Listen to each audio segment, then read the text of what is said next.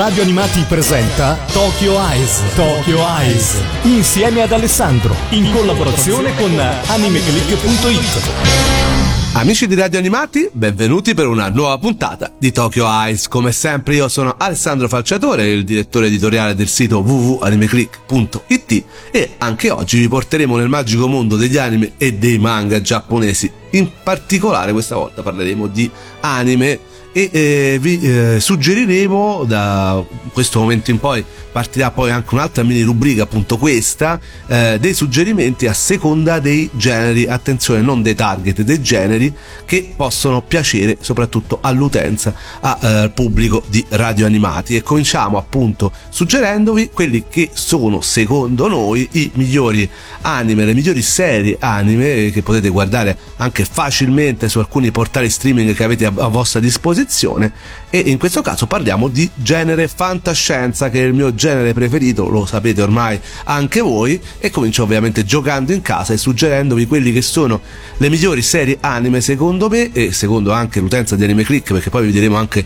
i voti che queste serie hanno sul nostro portale e quindi per portarvi a vedere, a farvi una retrospettiva, a farvi un'idea e magari a conoscere qualche serie che vale la pena vedere e se non l'avete visto a guardare. E con me ad accompagnarmi ancora una volta Patrizia AC194 sul sito di Anime Click. Ciao Patrizia. Ciao a tutti.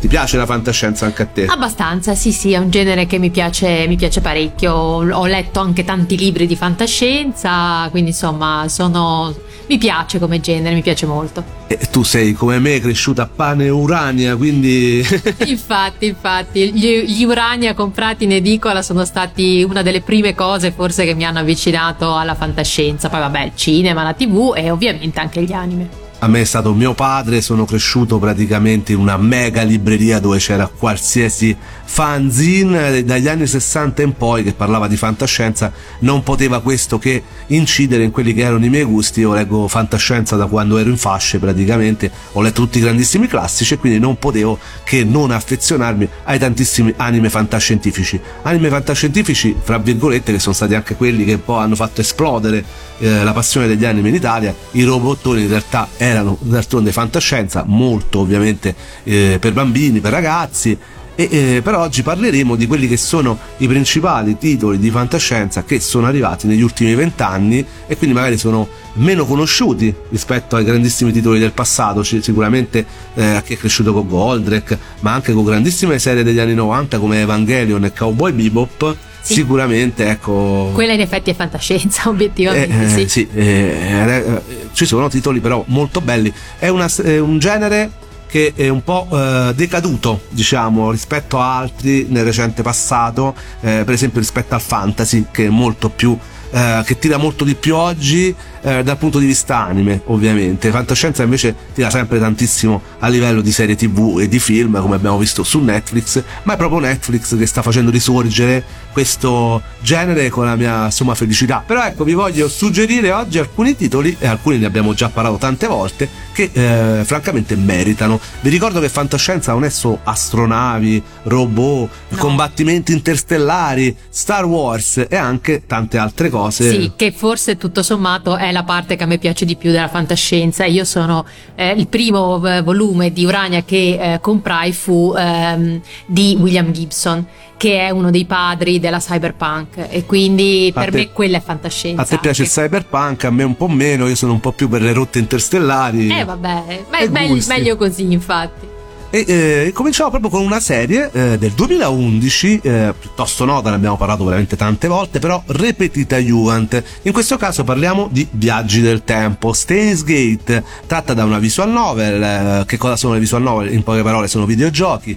Per un approfondimento di tutto questo andate alla puntata in podcast dedicata a Stains Gate. Sono 24 episodi, da noi arrivò su Rai 4 doppiata e ora è disponibile su Netflix per tutti voi. Di cosa parla? La serie è incentrata sulle avventure di un gruppo di amici che, modificando un apparecchio a microonde, sì, proprio un forno a microonde, riescono a creare un congegno in grado di mandare messaggi nel passato.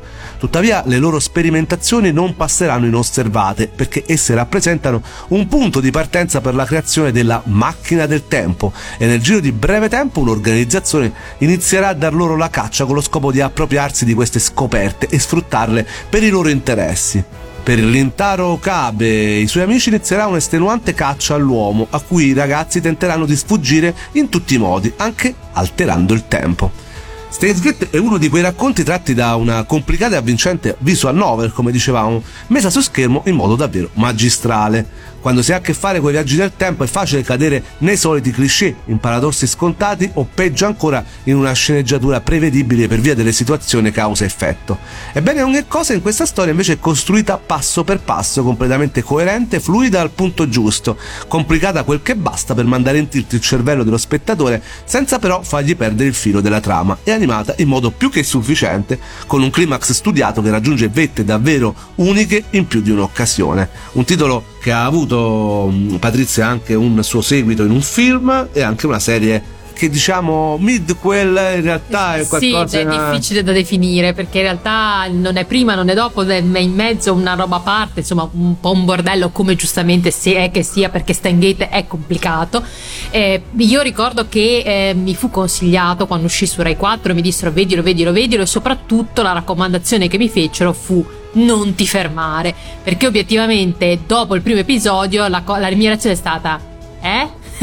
cioè è davvero i primi episodi resti un attimo così dici ma dove vorrà andare a parare se riuscite a superare lo scoglio dei primi episodi poi vi innamorerete follemente di una serie che è davvero stratosferica. L'attore tanti miei amici eh, che l'hanno visto su Netflix e magari non fissati di anime moderni sono rimasti estasiati da questa serie. Quindi non posso che consigliarla. Tra l'altro eh, è un po' la rivincita dei nerd degli otaku perché proprio i protagonisti sono proprio dei nerd che vivono a Tokyo. Noi siamo stati no Patrizia sì, nei esatto. luoghi ma poi non solo a Tokyo ad Akihabara eh, che è la mecca di tutti quelli nerd barra otaku. Tra l'altro siamo anche riusciti a uh, scoprire dove era il laboratorio di questi dei protagonisti. Sì, girando girando siamo riusciti a Ma non lo sapevamo no, perché senza... era praticamente un negozio dove andavamo a comprare le figure. Eh sì, l'abbiamo scoperto poi dopo. To, siamo stati nel laboratorio di Stendhal. Questo per rendere quanto sia realistica anche questa serie che per chi è stato a Tokyo sarà un bel déjà vu. Sì. sì. Ora ci andiamo ad ascoltare proprio la opening bellissima Aching to the Gate di Kanako Ito che io adoro.「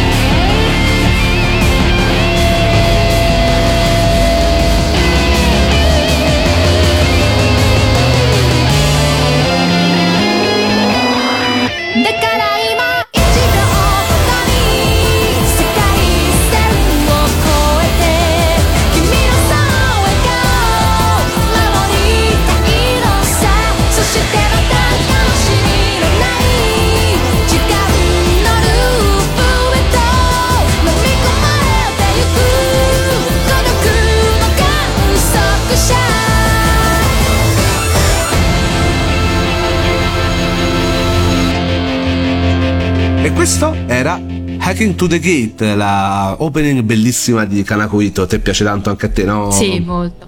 E ora passiamo invece a un'altra serie che a Patrizia è piaciuta tanto, anche qui Psycho Pass, anno 2012, una storia originale che è andata appunto su Rai 4, eh, doppiata da Dinit, ora la potete trovare sia su Vid ma eh, anche su Netflix, quindi avete anche la possibilità, se avete un bel abbonamento Netflix, di dare un'occhiata a questa che è una serie davvero molto molto particolare D'altronde noi pensiamo di controllare la nostra vita, no? Decidiamo appunto eh, le nostre azioni, la viviamo la nostra vita, il nostro è un libero arbitrio, ovvero la possibilità di scegliere liberamente cosa fare e come fare ciò, ovviamente ragionando su di esso.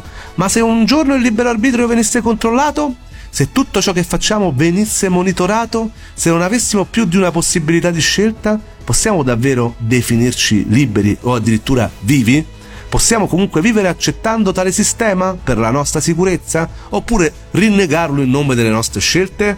D'altronde è davvero molto attuale questo ragionamento, no Patrizia, con tutto quello che ci sta succedendo. Sì, sì, eh, molte volte si ragiona se la perdita di libertà in cambio di maggior sicurezza e di più tranquillità non voglia dire anche però perdita di qualcosa che non può tornare indietro ed è quello il ragionamento che eh, ci offre questa serie Psycho Pass, nato da un'idea di uno sceneggiatore che in Giappone è amatissimo ma anche dai fan italiani e europei, Gen Urobushi, che eh, oltretutto si è affidato a uno studio che è veramente importante come Production IG.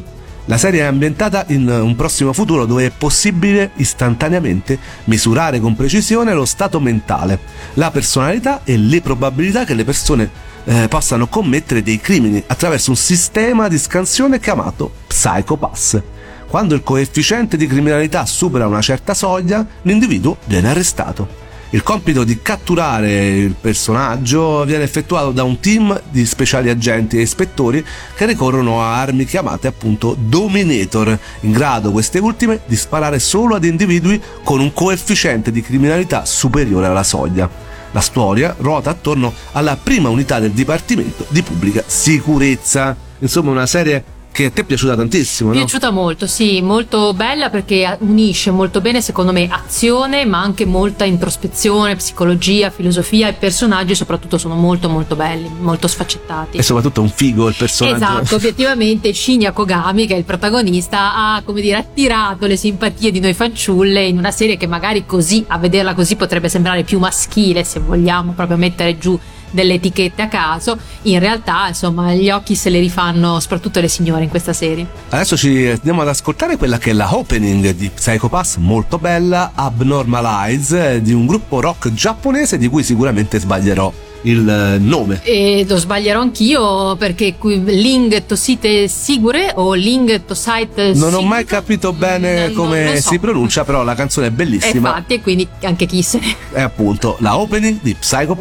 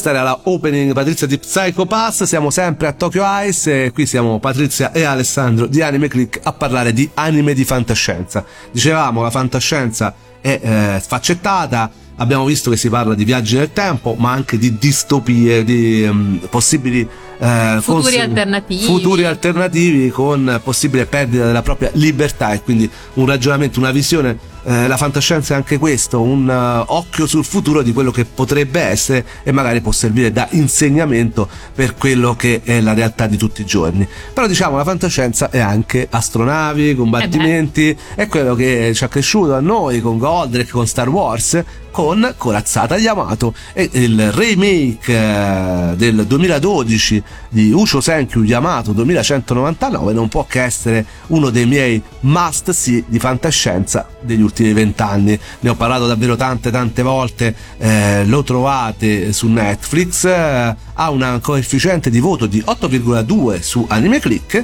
eppure se lo sono cagati in pochi purtroppo. Eh, per questo per dire che la fantascienza in realtà non ha tutto questo successo questo appeal sulle nuove generazioni e infatti purtroppo dopo aver doppiato Dinit dopo aver doppiato la prima serie si è trovata a non eh, essere riconfermata da Netflix il doppiaggio della seconda che è molto molto bella eh, d'altronde io continuerò a suggerire a tutti guardatela perché eh, purtroppo c'è questa forma mentis che fa pensare a chi è cresciuto con la vecchia serie che tutto il nuovo faccia schifo e ai ragazzi che queste siano serie girella da rifiutare. Siamo quindi alla fine scontenti tutti. E invece no, in questo caso il remake è favoloso. Anno 2199, la razza umana è stata quasi annientata dalla civiltà aliena del pianeta Gamilas attraverso il sistematico bombardamento della superficie con bombe termonucleari altamente radioattive. I sopravvissuti sono stati costretti a rifugiarsi in città sotterranee, ma gli scienziati stimano che potranno continuare a vivere al massimo per un altro anno, poiché la radioattività penetra sempre più in profondità.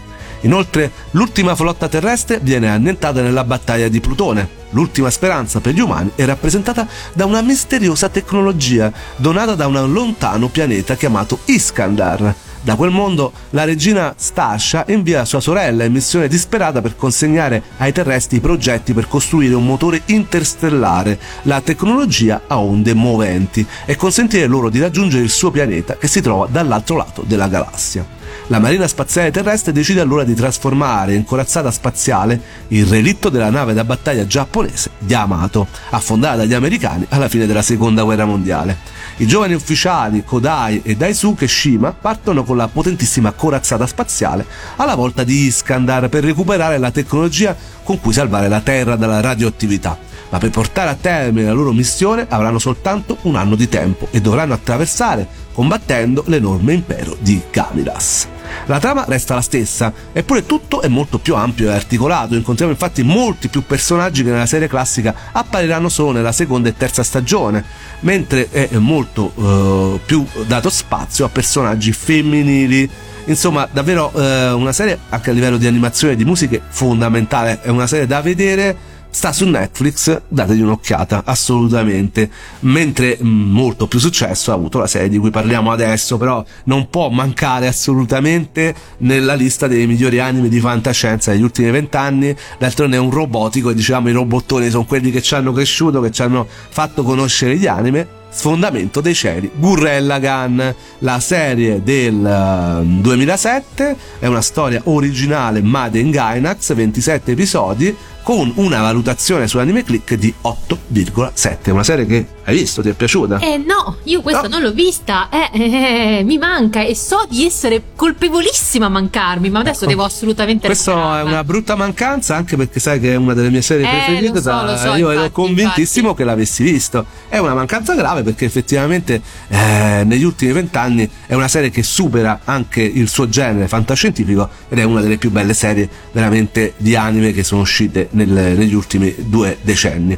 Frutto dello studio Gainax che ha sfornato tante tra le serie più dinamiche e sfiziose di sempre, da Nadia a Dan Buster a Carecano a ovviamente Evangelion, Sfondamento dei cieli Gurren Lagann è ambientato in un lontano futuro in cui l'umanità è costretta a vivere in villaggi sotterranei.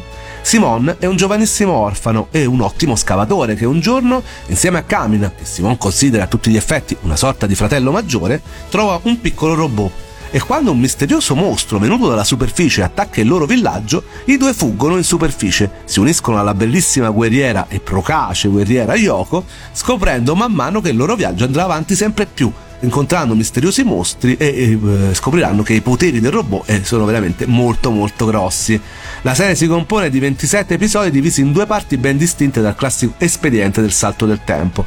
Se le prime puntate hanno un'impostazione abbastanza classica, omaggiando anche le serie robotiche anni 70 e 80, le puntate successive si arricchiscono di scontri mozzafiato, molto tamarri che fanno dell'epica il loro punto focale, andando quindi a sfiorare anche i power up volutamente esagerati, come è esagerata tutta questa serie D'altronde non, non a caso è stata la prima serie di cui ho parlato qui a Tokyo Ice, eh, anche grazie a una colonna sonora strepitosa. Sì, infatti, la colonna sonora l'ho sentita ed è veramente fantastica. E adesso ci andiamo ad ascoltare proprio la prima opening, Sorario Day, che io ricordo aver messo anche una volta a Lucca, che mi ero impadronito della radio eh, di Radio Animati, e quindi anche ho messo questa canzone a tutta Callara, come si dice e ci siamo divertiti, tutti contenti anche visto il pubblico di Lucca, questo perché Lucca ci manca sempre tanto e speriamo di tornarci l'anno prossimo. Solario Days di Gurrella Gang.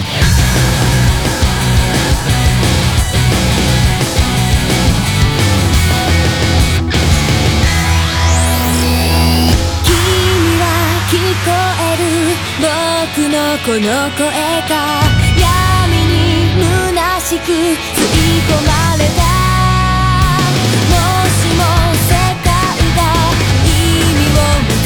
な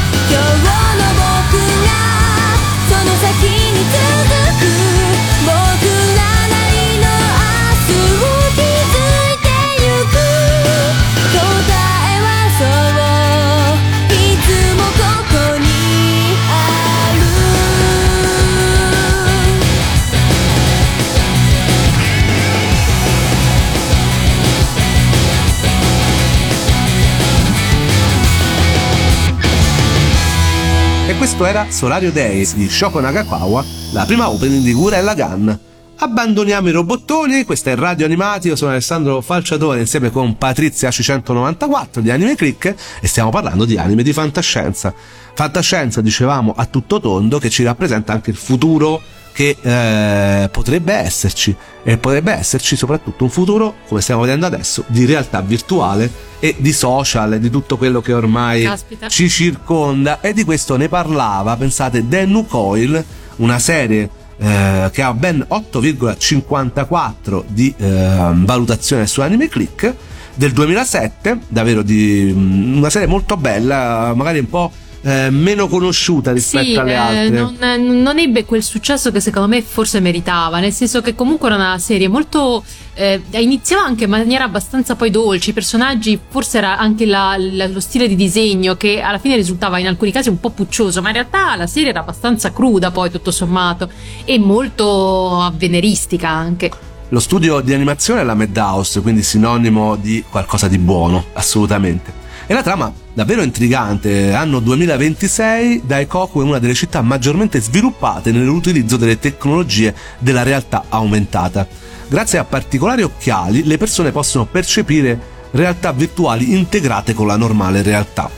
In questa città si trasferisce Yuko Kanagi, una bambina docile e gentile, insieme al suo cagnolino, che in realtà è un pet virtuale, Densuke, e alla sua famiglia. Tra i vari personaggi con cui entrerà presto in contatto vi è Yuko Amasawa, una ragazza apparentemente fredda e misteriosa alla ricerca di qualcosa. Pian piano la nostra protagonista si renderà conto che ci sono misteri ed enigmi legati alle figure degli illegal, virus informatici di origine sconosciuta. Io spero di avervi integrato mh, perché fondamentalmente qualunque cosa dica adesso sarebbe spoiler. Eh no, infatti non si può perché il bello è proprio quello. E la cosa che a me aveva però colpito anche tanto di questa serie era come riusciva a integrare eh, sia eh, la parte molto molto futuristica con questi appunto occhiali eh, in 3D, cioè cioè avevano delle robe allucinanti, sia però anche la parte più tradizionale, perché ad esempio loro quando dovevano scappare si rifugiavano nei templi. Una volta superato il Tori, loro erano tranquilli e questa cosa a me aveva affascinato moltissimo. E ora abbandoniamo il mondo della realtà virtuale di Dan Coil e andiamo invece in quello che forse è un'opera molto MTV Night. Uh, caspita, tantissimo. Ne MTV abbiamo Night. parlato la settimana scorsa, appunto parlando delle canzoni anime che eh, hanno avuto come eh, cantanti eh, artisti occidentali. Questa addirittura ha avuto una ending dei Radiohead, per dirci tutta, per far capire l'importanza di Ergo Proxy. Anime del 2006 di 23 episodi, andato in onda qui in Italia su Rai 4. Insomma, alla regia abbiamo eh, Murase, che è veramente stato ottimo nel ruolo di direttore d'animazione in Gundam F91, oltre che character designer di Ngasaraki e animatore in Samurai Champloo, ma abbiamo anche come sceneggiatore Daisato, che avevamo già visto in serie di fantascienza come Cowboy Bebop e nelle due serie di Ghost in the Shell Standalone Complex.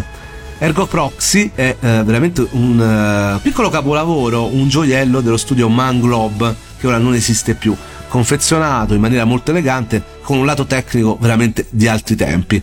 Veramente eh, ricorda un po' anche Death Note, comunque quelle serie che hanno contraddistinto le mitiche MTV Night. Il character design è stupendo, i realistici fondali, e ottimi veramente le armi, bellissime le opening, eh, cioè, devo dire dal punto di vista tecnico qualcosa di veramente disarmante. Ambientato in un misterioso futuro nel quale la razza umana è quasi del tutto estinta, la storia inizia seguendo le vicende di Re Heimeyer, tenebrosa ispettrice a servizio della giustizia locale, giovane donna dall'intrigante aspetto cybergothic, vestita sempre di pelle scura, il viso pallido e il trucco scurissimo, i capelli lisci corvini e ordinatissimi. E devo dire che il character design di questa serie è molto particolare, Molto, molto bello. poco anime. No, beh, è, è davvero molto particolare come, come serie. La vita comunque di questa, in questa realtà è monotona, apatica, come apatico il grigio e freddo mondo che, che circonda un po' tutti. Quei pochi eh, umani ancora in vita sono abituati a vivere seguendo un consumismo figlio della nostra realtà, ma portato ad un eccesso quasi grottesco. A servire gli esseri umani vi sono gli autorave, robot dalla profonda e articolata intelligenza artificiale, frutto di centinaia di anni di studio in un'iperbole cibernetica super fantascientifica, tuttavia appositamente privi di sentimento e di libero arbitrio, se non per determinati comandi preimpostati, ideati principalmente come servitù e, ecco l'aspetto più triste della questione, sempre più come elementi di compagnia ma qualcosa di misterioso e drammatico sta per accadere a Romdo, una delle ultime città umane nel bel mezzo del deserto arido e desolante, protetta all'interno di una gigantesca cupola trasparente. Un pericolosissimo virus è pronto ad infettare gli autorave, rendendoli più simili agli umani di quanto si possa immaginare. È una serie particolare, molto una serie criptica. particolare, detta così, ricorda molto Asimov con la storia Sì. dei robot, le tre leggi della robotica, eccetera, eccetera. Eh, a un certo punto prende una deriva molto filosofica che può piacere oppure no, diventa a volte Molto criptica. un po' criptica, sì, pure troppo per i miei gusti. È una serie comunque da vedere, molto bella visivamente. Le ultime puntate, dopo un po', secondo me, certi ragionamenti tendono a avvitarsi un po' su se stessi. Però, mm, insomma, con vale, un vale. livello tecnico No, di quel vabbè, da paura. da paura, musiche fantastiche, i personaggi comunque piacciono, hanno dei momenti un po' boh, sì, certi momenti Sì, ci sono dei momenti che tu dici. Vabbè, dovevamo proprio sentire tutto sto ragionamento mentale, però comunque eh, è molto MTV, è Sì, molto molto MTV. Molto, Eh, non è andata nell'epoca MTV, ma è Ci praticamente sarebbe stata tutta. Sì, assolutamente. E diciamo il punto di forza è una clamorosa host, una colonna Sì. sonora pazzesca. L'altra, nell'altra puntata ci siamo ascoltati la ending eh, dei Radiohead. A questa botta ci salutiamo con la opening che è altrettanto bella e eh, sinceramente è nel pieno mood di questa serie. Ripeto, serie che può piacere o no, quindi fatemelo sapere dove su Anime Click andando sulla scheda di Ergo Proxy recensendola oppure mettendogli un voto. Al momento è, de- è un voto altissimo, quindi fatemi sapere che ne pensate. Alcune volte eh, anche serie molto molto famose, molto popolari ricevono invece dei giudizi che stroncano perché ovviamente poi il Vabbè, gusto gusti, personale è quello che è. Ma questo non vuol dire se non ti piace una serie come Ergo Proxy e ti piace più una come Gurella Gun, ci sta tantissimo. Questa è una serie un po' più filosofica, quella è una serie un po' più tamarra, caciarona, roboante. A me piacciono tutte e due, a me basta che sia fantascienza, è fatta bene. Devo dire ultimamente su Netflix è arrivata anche tanta roba bella. Poi eh, questi sono i, i titoli sinceramente di cui mm, mm, che vanno visti. Poi ci sono ovviamente anche tanti altri titoli, mm, anche serie di Gundam, serie recenti, che meritano. Quindi magari fatemi sapere anche nei commenti eh, a questa puntata, fatemi sapere eh, venendo a salutarmi mia mio profilo Instagram eh, di Alessandro Falciatore, anche su Facebook, vi do amicizia. Però mi raccomando, seguiteci sempre su www.animeclick.it insieme con Patrizia che invece parla di, eh, Di cose un pochino più terra terra. di argomenti di cultura giapponese che in realtà non sono così terra terra e eh, seguite le puntate di eh, Tokyo Ice qui ma anche eh, su ogni possibile device quando volete come volete seguendo i nostri podcast. E, ovviamente non soltanto Tokyo Ice ma eh, ehm, anche tutto quello che c'è di bello e che da- ha da offrire questa bellissima radio che è Radio Animati noi adesso ci salutiamo ciao Patrizia Ciao a tutti e grazie di essere stati con noi. mi raccomando, viva l'animazione giapponese e ci salutiamo con la opening bellissima di Ergo Proxy Kiri dei Monoral.